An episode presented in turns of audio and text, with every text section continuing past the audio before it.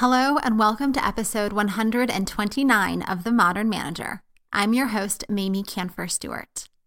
A warm welcome to Annie W. to the Modern Manager community. Stay tuned at the end of this episode for more on the benefits of membership and how to join. Now, today's guest is Neal Conlon. Neal is a conscious and mission driven Marine veteran with a goal to empower a thousand men to empower a thousand men. He coaches, consults, and conspires. Neal and I talk about the changing role and perception of men and masculinity. While I've talked about gender in the workplace a few times, it's typically been in the frame of women. But this conversation is all about men showing up in the workplace. We talk about how they can start to find their place in this new reality of Me Too and third wave feminism, and how we can all help shift unhealthy male stereotypes so that everyone wins. Now, here's the conversation. You're listening to The Modern Manager a podcast dedicated to helping you be a rock star boss with a thriving team. Whether you're looking to upgrade your meetings, cultivate your team, or grow as a leader, this podcast is for you. Now, here's your host, Mamie Kanfer Stewart. Neal, it is such a pleasure to have you today. First, I have to give a shout out to our mutual friend, David Holman, who connected us. He has been such an amazing resource for my show. I have to say, he connected me to prior guest Dorie Clark and to prior guest Peter Gorey, and now to you. So, welcome. Thanks for having me and making the time for this today. I'm really excited to do it. And yes, thank you to David Holman. I really appreciate him. So, I've talked about gender on the show a few times, but inevitably, when we talk about gender in the workplace, it always goes into women in the workplace. But that is not what you're going to talk about. So let's talk about some masculinity today. Yeah, th- that's an interesting point that you bring up. Usually, when they're talking about gender in the workplace, it, we tend to think that it's tied into something to do with the female. And as somebody who coaches businesses in various different ways. One of the ways that I coach business leaders is on actual masculinity, which we can we're definitely going to dig in and talk about what that actually means.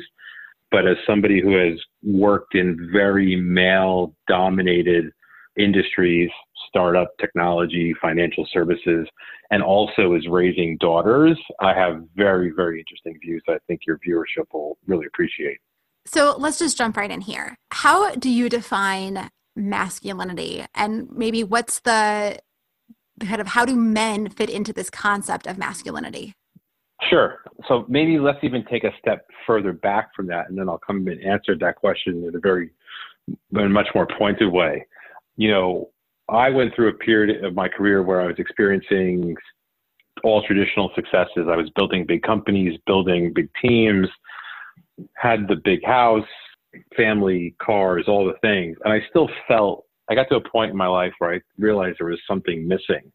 And in tandem to that, I started, as my daughters were starting to grow up, I started to look at the, I, I think most parents go through this at some point, starting to think about their future and the things that they want in life. And I realized that as there was such large feminine movements right? Me Too and uh, and other movements.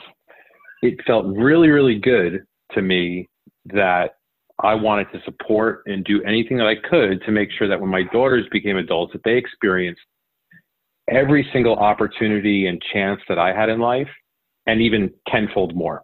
And I started to really think about like how do I do that? And it got, got a little weird sometimes. I'll admit it. When I was going through this transition about six years ago, when a bearded, tattooed military veteran shows up at a women's empowerment event.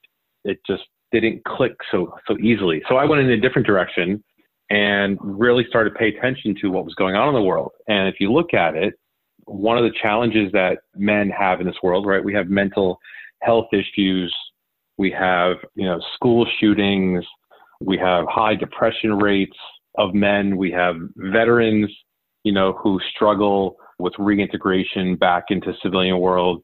And these are all very, these are problems that men, these are, these are tragedies that men are experiencing for some reason. And that became interesting to me. What I realized when I started to dig into this work was, you know, there is this blueprint, right, that was thousands of years of, I guess I'll use the word patriarchy, but there was this blueprint where there was very specific gender roles in our lives, right? And if I start to stumble across my words, it's because I really try to be empathetic of people who are listening to this because a lot of these words that I sometimes use can be triggering in certain ways based on people's past experiences. So if I stumble here a little bit, it's more so out of empathy more than anything else. But you had for decades, the man's role in the home was, you know, to make the money, be the head of the table, be the head of the household, and the female was to hold down the house, be the mom to the children, and, and all that type of stuff, right? And that's just how it was for years. And in the last 10, 15 years, we've had that blueprint kind of start to crumble and be reworked into a point where, again, as a father of daughters, you have women who have more educational opportunities than they've ever had in our history. While we still have more work to do, clearly, have the opportunity to make a lot of money in careers. We have female CEOs being nominated for the for the top banks in the world, which I think is an amazing thing. And in the same space, they can pay for their own homes, have their own children, multitask, and do all these things. And then a young man shows up to that conversation, and because the blueprint has been unpackaged a little bit, it becomes, well, where do I fit into that conversation? How do I approach this person and try to have a relationship with them? Or I can go play video games or go swipe on Tinder or one of the other many things that I kind of preach about that mention and do. And so that set me on this path of really trying to show up as a really well established version of what an integrated masculine man is in today's world and led me on a path of when I hear other men talk about it, realizing that one of the big challenges, it's not race, it's not creed, it's not color, it's not gender, it's not your sexual preference. One of the challenges is that for men in today's world is that they have some inward work that they need to do. So how would I define, you know, what masculinity is? There is these teachings that some of my mentors have taught me over the years where the term feminine or masculine i think is more of an essence. It doesn't have anything to do with what your sexual orientation or even sexual organs are. It is just that if you lean in on the masculine side of the polarity it is practical it's pragmatic. You know your job is to hold space and create safety and create security. And then the feminine side tends to be more flowy and nurturing and vibrant and energetic.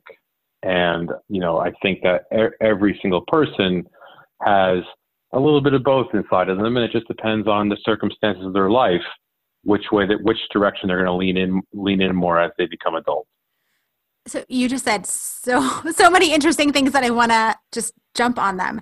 But I want to start with this idea that the blueprint has been changed and what that means and I see that in in my work too and in a lot of spaces where we've been kind of acculturated to think one way because that's how it was before and there have been so many signals. I mean, even as a woman, right, there's so many signals about who I'm supposed to be that I've gotten for the past 30 some years that even though now though the blueprint is kind of crumbling and the expectations are changing and doors are being mm. opened, it's still hard to like make all of the mental leaps to actually actualize all those things, right? And I can only imagine that for some men who are experiencing this, it's hard because you're moving from that place of security and privilege and power into a world where those things are up in the air and maybe they have to be shared. And maybe it feels like there isn't room for you which is confusing. Right. And and, and what you have i mean realistically and, and again a lot of this the words that i'm going to say are I, I've done a lot of work and a lot of research, and this is one of my passion projects. And you have the level of consciousness and the level of awareness that a white male needs to be willing to go down the path of is probably one of the hardest challenges for, for us to do today.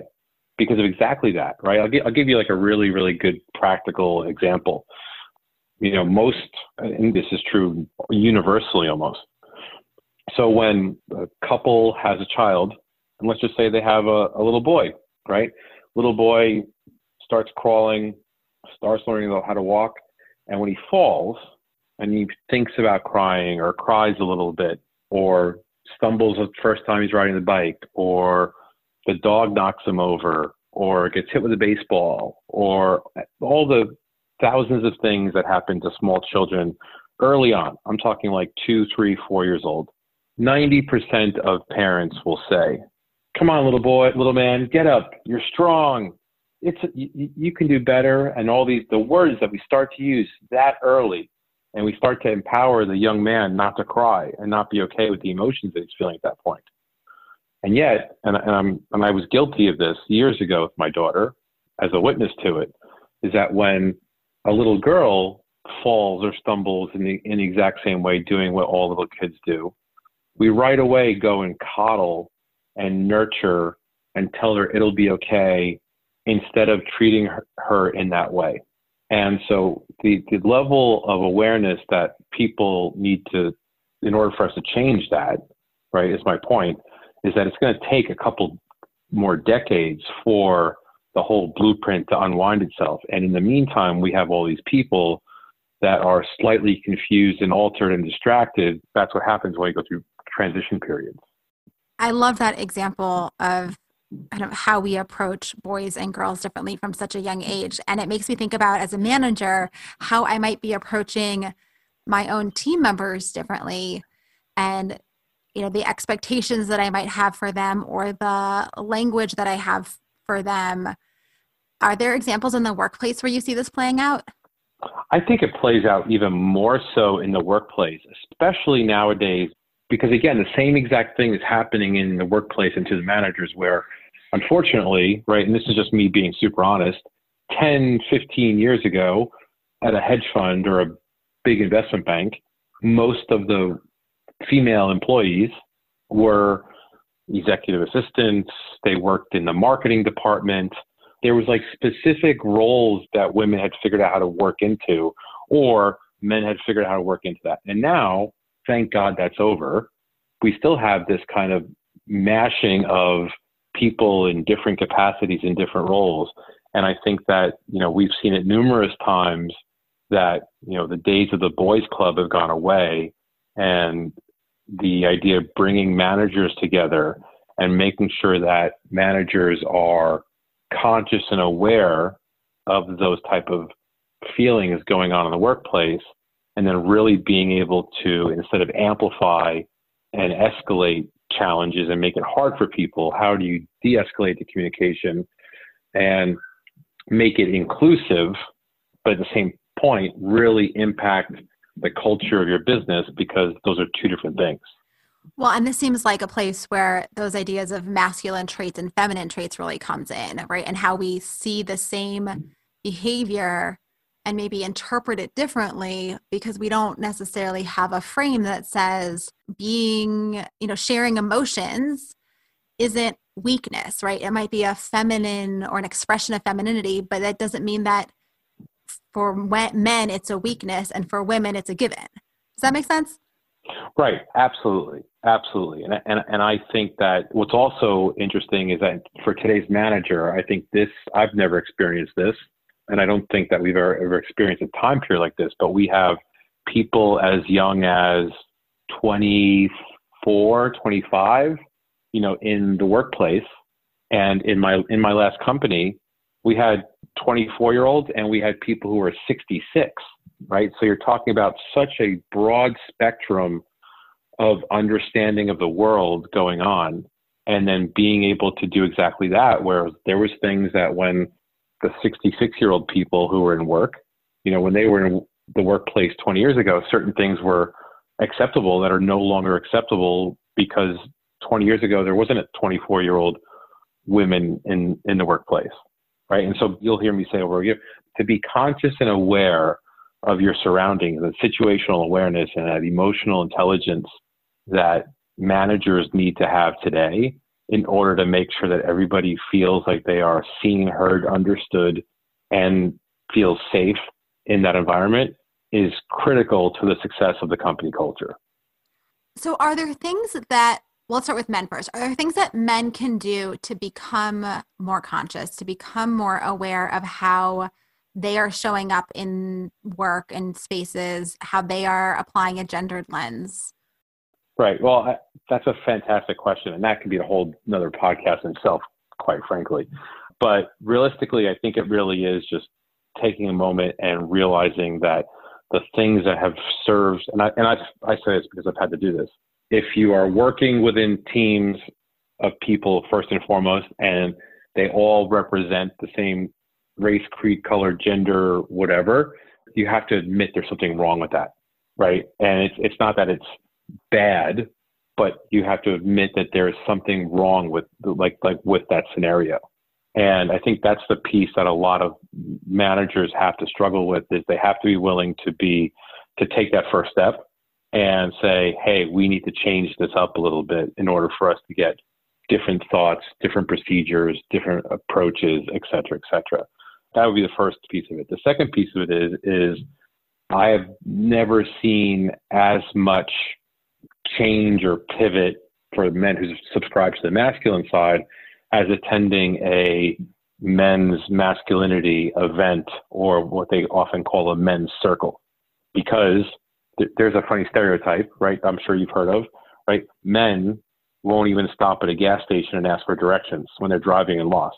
Right. right. It's like a, it's a funny episode in Jerry Seinfeld and every other sitcom has done an episode on it. But there's there, there's some proven facts around that that men are historically not taught when they're young how to ask for help. So it's not innate to them to ask for help. And most men in today's society, not to digress too much, but if you didn't have, you know, a, a proper father figure and you went to school in a traditional elementary school, 78% of all teachers in schools are women. And if you spent all your time with mom, that means that like 97% of your upbringing up until you were 22 you were around a woman. And then you're trying to subscribe and try to figure out how to man up in your life. And you have no clear example of how to do it because of the feminine influence you had your whole life. And then you spend your whole life trying to figure out how to make that work. And then what happens is you bring that to the workplace where you think you need to manage and own and be responsible and probably overpowering and that clearly never works well for anybody that is uh, like uh, an interesting kind of train and connecting the dots. And I'm actually wondering if there are other stereotypes about men that are either not true or unhelpful or kind of lead us to certain types of expectations around men that they have for themselves or that we place on them. I one thing I've been I've learned over time is like there is a lot of stereotypes that I think are that are okay that we as a society have wrapped a little bit of snarky probably negative energy around. So I'll give you a, good example both in the masculine and feminine. You know, I remember a couple of years ago, before all the these amazing productivity tools came out, you know, everybody in every job resume that a manager was writing needed to use the word multitasking 14 times. It was like you must be able to multitask. You must. This job requires multitasking, and you'll become a multitask master of multitasking. And in the work of the masculine and feminine polarity, they talk about how the on the feminine polarity side, the ability for to be flowy and to be multitasking is meant to be a feminine polarity trait. Now you could be male gender and be a good multitasker, but in my work, I can just be like, oh yeah, so your mom raised you, your dad wasn't around. And on the masculine side, you have men who the thing that integrated and strong examples of men who do this type of work focus on is they focus on congruence. They focus on operating at a high integrity of values and beliefs, so much so that they only want to work on one thing at a time, right? Very focused, very targeted, very pragmatic, very practical, right? Even the words I'm using, right? It's very like crisp and matter of a fact. versus the multitasking, flowiness, energy, work on multiple things. You know, kind of like the feminine being able to raise children, cook, work, and do all the things all at once because they're meant to be like that. And we've gotten to a point where I think in society, some of those lines are kind of crossed, and then we wonder why people can't do the things that they want to do, right? So if I go back to that blueprint, right, the blueprint for thousands of years was that the masculine will create safety, security, you know, he's going to hunt and kill things, bring them home to the tribe and all that type of stuff. And then in today's society, when the hunting is really, really done with making your own money, and even as a manager in the workplace, you know, suddenly you're like, well, now I'm going to learn to multitask because I have to figure out how to compete in this way. And and I think the lines are just a little bit blurred in, in that space outside the workplace and definitely in the workplace as well. So are there things that women or people who don't identify as male can do to kind of help their male counterparts through this confusing time or like I'm, I'm thinking about some of these shifts and changes not to make men victims in this but to say that like there are definitely things that are hard for women but that there are also things that are hard for men. And i i think like there are some feminist groups that would like not want to admit that. But to accept that this is a shift for everyone and that in that shift there's kind of loss and confusion or frustration and like how can we as women be good allies to men to help them through the transition too right? So that's not just men saying i'm a feminist and i'm going to help the women but it's actually women saying yeah i'm a feminist and i'm going to help the men through this too. Right right. And, and i could even hear like in your creation of that statement you're like all right let me be careful with the words i use here right? Totally. And and and it is because what happens is that we live in this uh, very charged environment right now and everybody when you start hearing about a certain race creed color gender everybody's going well what about me and my people or my type or my thing? Right? We, we automatically internalize it. And it's a tough conversation because a lot of men right what what what, i have expect especially this year what i experience is that men that i speak with have this innate quality about them to want to carry the weight of the world on their shoulders even before COVID. And they are carrying this weight on their shoulders. They're doing it because that's the way their dad saw, did it, or that's the way that they saw it on TV, or their uncle, that's why their uncle did it. And therefore, they don't know how to put the world down and just be like, you know what, I'm tired. I'm just tired of doing this. Uh, they don't know how to ask for help in it, help in it, and they don't have a model to ask for it. And so they're trying to create this thing and what ends up happening is is that when someone their partners or even their managers, even in the workplaces happens also, you know, when the feminine side is not getting seen and heard, not getting paid attention to, not getting enough support in some way, shape, or form, they will do one of two things. They will start to do it for themselves, which is jumping into that kind of masculine energy. You know what? He's not going to do it he's not going to take out the trash. He's not going to do this thing. He's not going to make the money. Then I'm going to do it. And that emasculates us and it takes away the energy that we want to put into really doing that. And so the way to really do it is to cling to that person, whichever side they are on, that they understand that they're doing a good job. They understand that they are loved and they understand that there is connection there and they understand that they, the other person just wants the best for them. And because we're in such a charged world right now, you know, we've got people getting laid off, people getting hired, companies folding, companies opening. It's a very charged world right now for managers and for people in general. It's so interesting the way that you frame that about, right, when women in particular step in on something that might be traditionally considered a man's task or man's mm-hmm. responsibility, mm-hmm. that it can feel emasculating when really it's intended to either be like, I'm annoyed, I'm just going to do it, or like, I can see you struggling, I'm going to help. But either way, the impact might still feel bad for the recipient.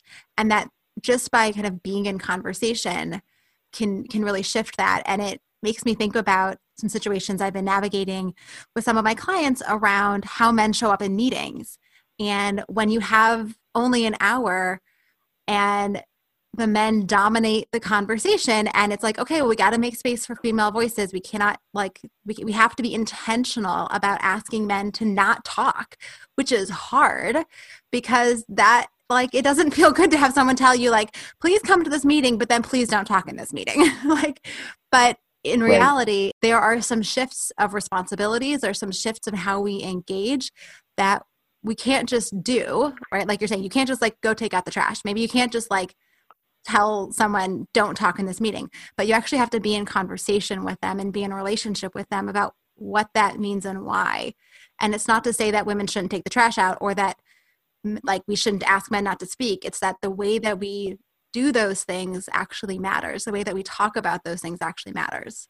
Yeah 100% and and a really good example of my learning this and my painfulness of going through this if i'm going to be honest just came up.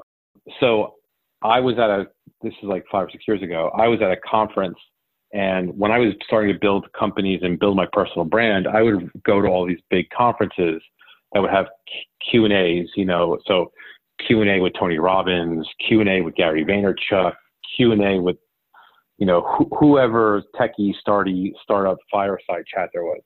And I, for years, prided myself on when they opened up that Q and A, Neal was going to have a a well architected, articulate question that Gary Vee was going to get my, I was going to get Gary Vee's attention or whoever else it was, and they were going to turn it into 10 minutes of talking. And then that was like my goal. Like that was my mission when I went to these conferences.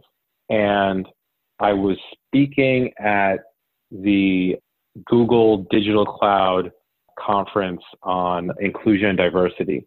And a woman raised her hand and when the speaker called, uh, called on her, she had said how hard it was because whenever she went to conferences, the first three or four people that raised their hands or they got picked on were always men. And they always had such great, well thought out, articulate questions. And she would just want to know, like, what do you eat in the morning for breakfast? Just because she was curious.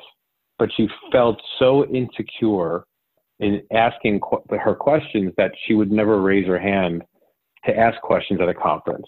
And I immediately, one, felt so guilty, but number two, made sure that I immediately stopped doing that. And I immediately made sure that I was the last person to raise their hands after I thought everybody else had gone first. And then asked my questions just from that conscious and awareness of understanding that there's people out there that have questions that you can empower them to ask instead of just making it into a me, me, me environment, which I used to do. Oh, so beautifully said. What a what a great story and great learning moment.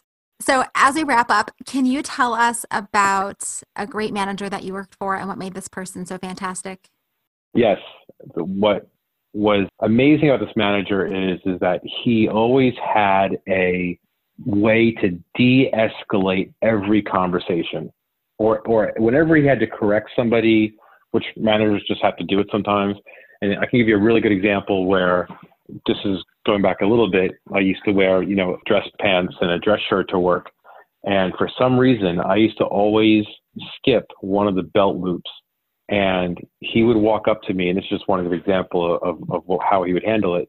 He'd walk up to me, touch me on the shoulder, and he'd say, Hey, do you agree with me? Friends always should help friends. And he would, I would go, yeah, of course I do. He and he would go, great, you missed a belt loop on your pants. And he'd walk off.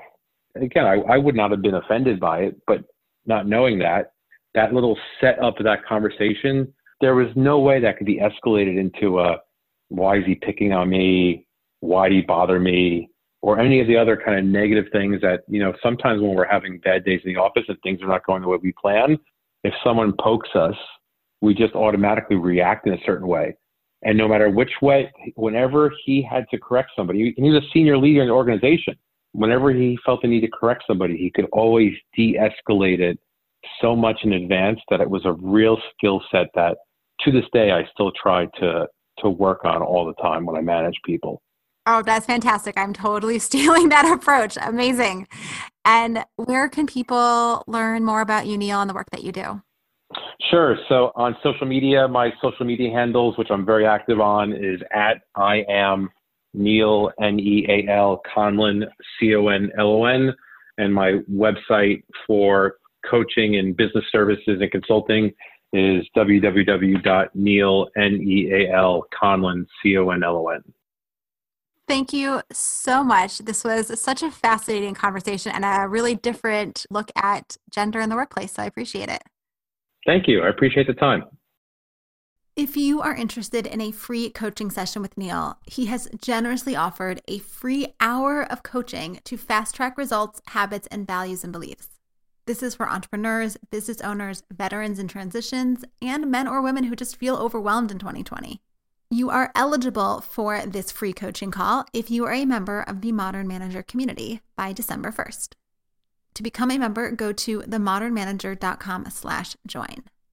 All the links are in the show notes and they can be delivered to your inbox when you subscribe to my newsletter, which is at themodernmanager.com. Thanks again for listening. Until next time. Meetings are one of the most critical components of healthy collaboration, and teams are at the heart of how we work. Meeteor helps you use your time in meetings productively, build healthy relationships with your colleagues, and move work forward. To learn how we do it, visit meeteor.com. That's M E E T E O R.com. You've been listening to The Modern Manager. You're already becoming a rock star boss of a thriving team, I can tell.